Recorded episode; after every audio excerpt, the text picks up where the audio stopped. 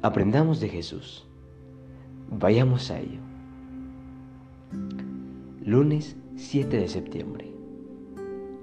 El poder transformador del testimonio personal. Santiago y Juan, los hijos de Zebedeo, eran conocidos como los hijos del trueno. De hecho, fue Jesús quien les dio su apodo. Una ilustración de la disposición ardiente de Juan tuvo lugar cuando Jesús y sus discípulos viajaban por Samaria. Cuando intentaron encontrar un lugar para alojarse por la noche, se encontraron con la oposición debido al prejuicio de los samaritanos contra los judíos. Se les rehusó incluso el más humilde de los alojamientos. Santiago y Juan pensaron que tenían la solución al problema. Viendo esto sus discípulos Jacobo y Juan dijeron, Señor, ¿quieres que mandemos que descienda fuego del cielo como hizo Elías y los consuma? Esto lo dijeron en Lucas 9:54. Pero Jesús en vez de decir sí, con su gran amor dijo, les dijo y los reprendió. Y todos se fueron. El camino de Jesús es el camino del amor, no de la fuerza combativa. En presencia del amor de Jesús, la impetuosidad, el carácter de ira de Juan se transformaron en bondad amorosa y un espíritu amable y compasivo. Me llama mucho la atención que dice que Jesús fue el que prácticamente le dio el apodo a estos dos, a Juan y a Santiago. Entonces, si Él se los dio, es porque los conocía a la perfección, es porque sabían que eran unas personas prepotentes, abusivas, que no les gustaba nada.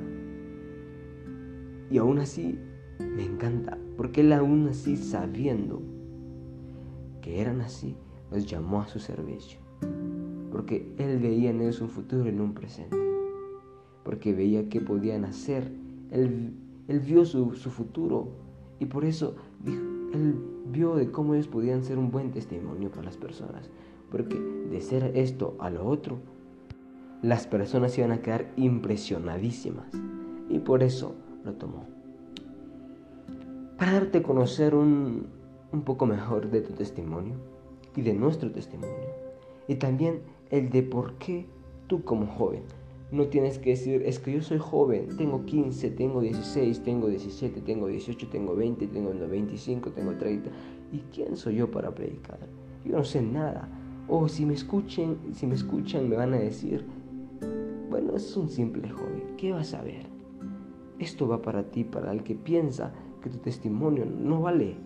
Sabemos que el testificar de testimonio es diferente. El testimonio son tus actos, es lo que ven las personas de tus actos. El testificar es contarles de Jesús. Pero yo creo y quiero tomar los dos temas porque creo que van en concordancia. Eh, quiero que, que te pongas a pensar y te hago una pregunta. ¿Conoces qué es un lienzo? es una tela hecha de algodón o lino preparada para pintar sobre ella. Sí es eso, para que un pintor plasme su obra en el lienzo. Este debe ser limpio y, sujeto a un bastidor. Un bastidor, algo que lo sostenga y que esté como que lo aplane. El artista se encarga de utilizar la pintura adecuada y mezclar los colores que darán vida a la obra de arte. Tu corazón es un lienzo donde el maestro y gran artista del universo con cada palabra y enseñanza que está en la Biblia traza pinceladas para hacer de ti una obra maestra. Eso quiere hacer Jesús. Él es el gran pintor, tú eres el lienzo. Y con la palabra de Dios, con el que tú conozcas la palabra de Dios y aprendas diariamente, con eso Él te está dando unas pinceladas para que te vuelvas una obra de arte en donde todos te puedan ver.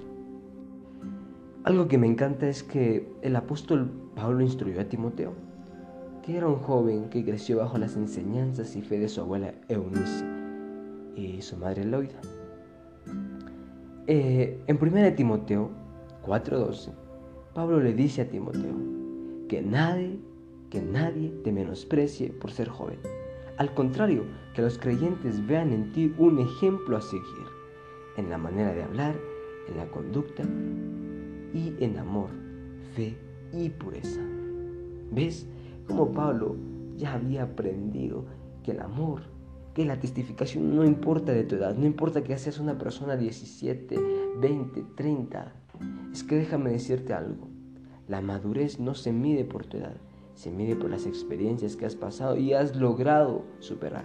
Por eso se mide la madurez. Quizá hay un, un niño de 12 años que es recontramaduro, es mucho más maduro que tú que tienes 30.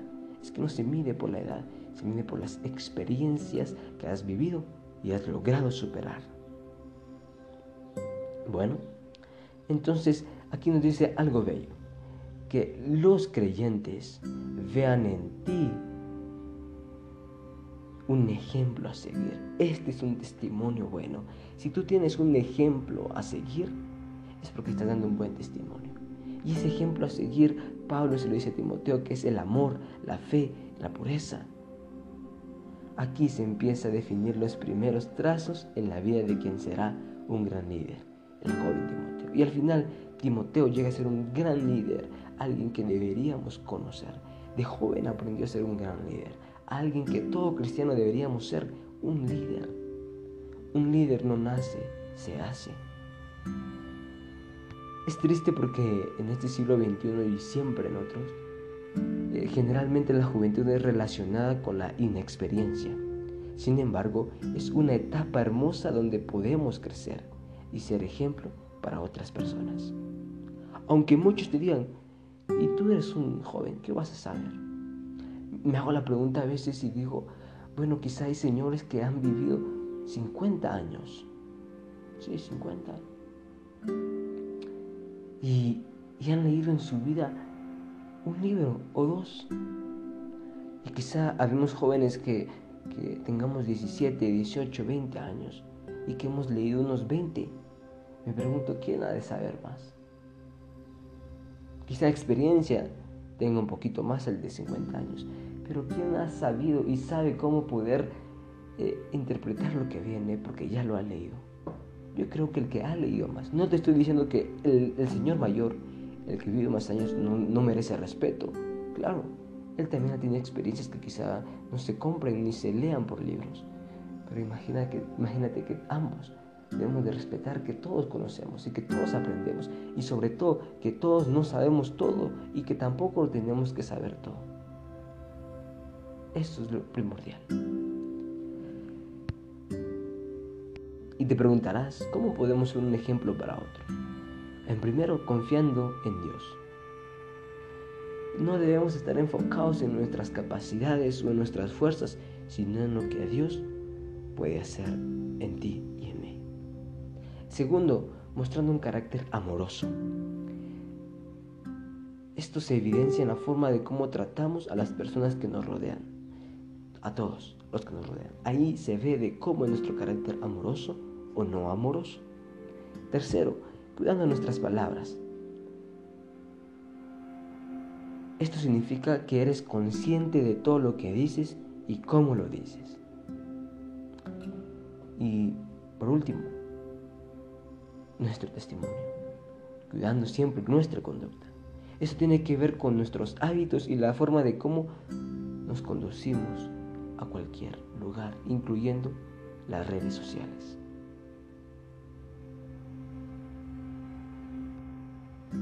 Sí, es así. Y déjame decirte algo. Si pones en práctica estas cuatro cosas que ya te he dicho, ya seas joven, seas grande, seas señor, si lo pones en práctica, si pones en práctica estas pinceladas que te acabo de dar, seguramente pasarás de ser un lienzo en blanco a una obra de arte. Y eso es lo que Dios quiere hacer. Que estas pinceladas te vuelvan una obra de arte alguien que todos te puedan admirar y digan, wow, qué obra tan bella, ¿de dónde salió? ¿Cómo se hizo? ¿Quién la hizo? Así quiero ser yo, así quiero ser, o mejor aún. Y tú digas, fue Jesús quien lo hizo, quien me hizo así. Entonces yo quiero que Él sea el que me pinte, que pinte mi vida, que pinte el mapa de mi vida a seguir. ¿Qué tan dispuesto está tu corazón para hacer esto?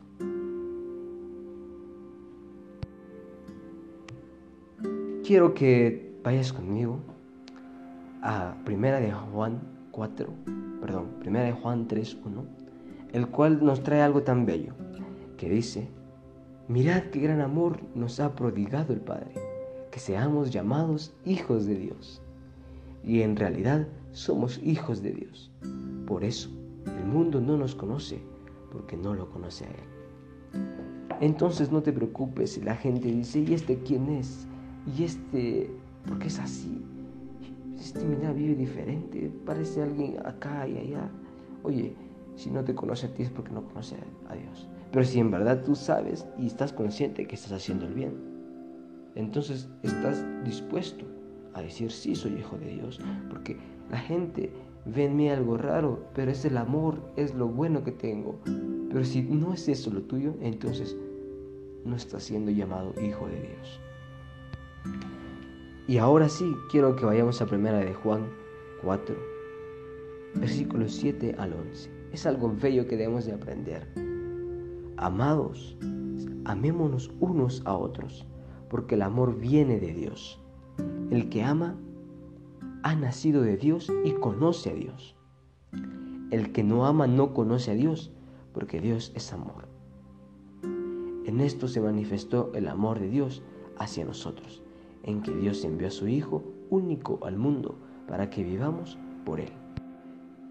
En este caso, en esto consiste el amor. No en que nosotros hayamos amado a Dios, sino en que Él nos amó a nosotros y envió a su Hijo como expiación por nuestros pecados. Amados, si Dios nos ha amado tanto, nosotros también debemos amarnos unos a otros. Lo principal de tener un buen testimonio y del poder transformador de tu testimonio personal es el amor hacia los demás. Y el amor hacia los demás, ya lo he dicho, es a los que te rodean.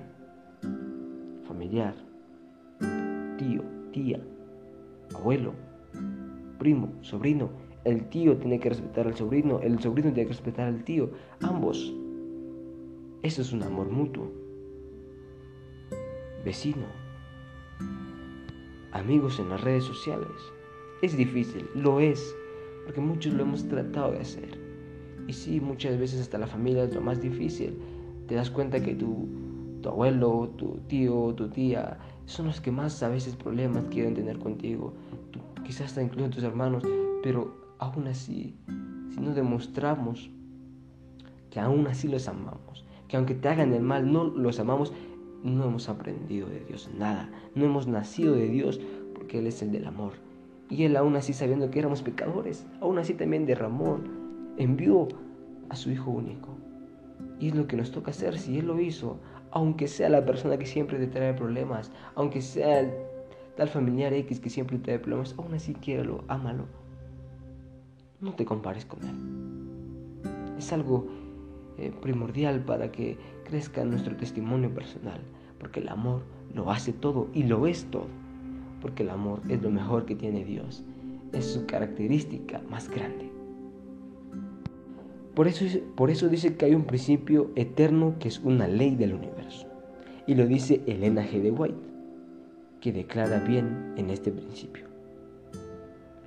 El ejercicio de la fuerza es contrario a los principios del gobierno de Dios.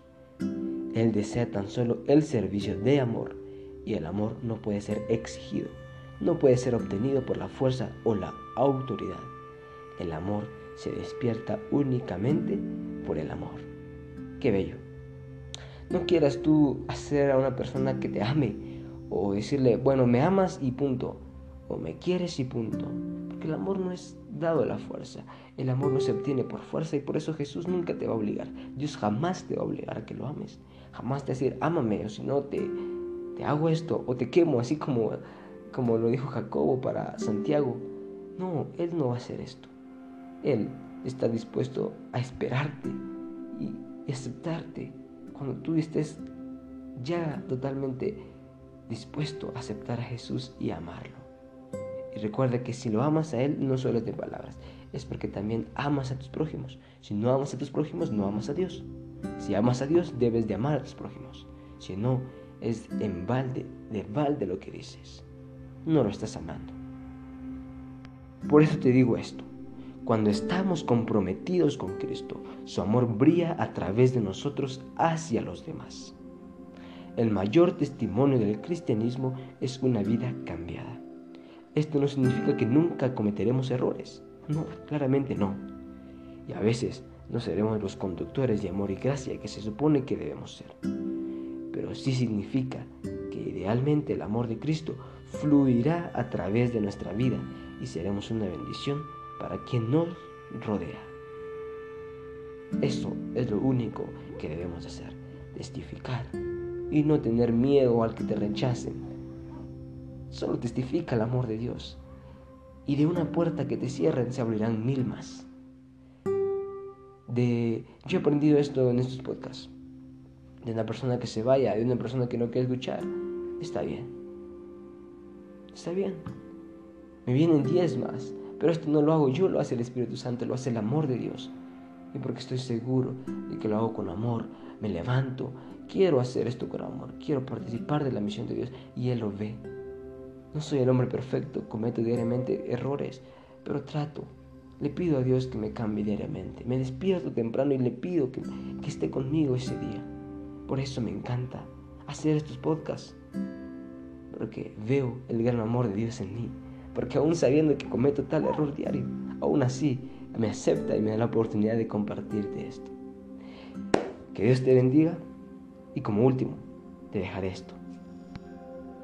Ante todo fallo diario está la misericordia diaria y la gracia de Dios. Hasta mañana.